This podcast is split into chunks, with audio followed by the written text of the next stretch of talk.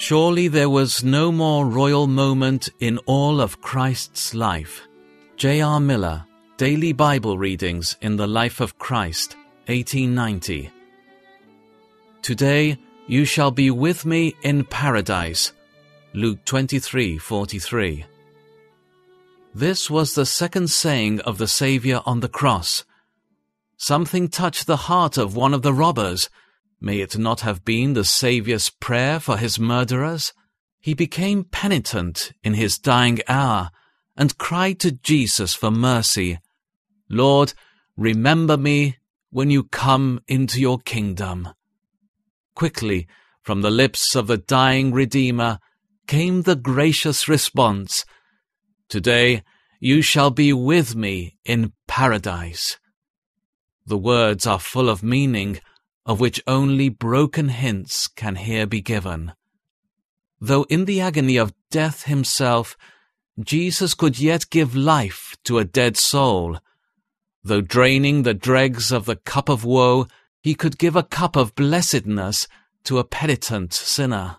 Though his hand was nailed to the cross, it yet carried the key of paradise and opened the gate to allow a repentant soul to enter.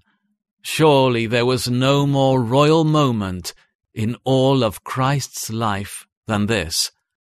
The promise itself tells us what death is for the believer.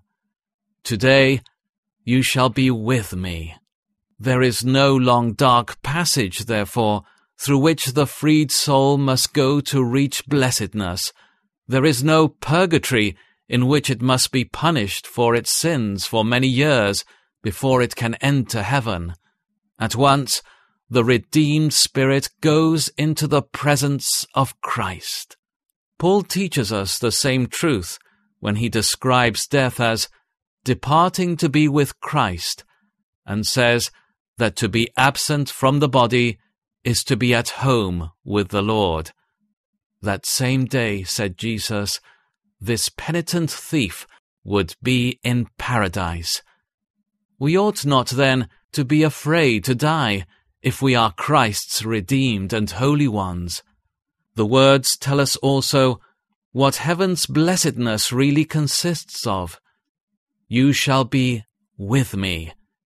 Being with Christ is glory. No sweeter, more blessed heaven can be conceived of.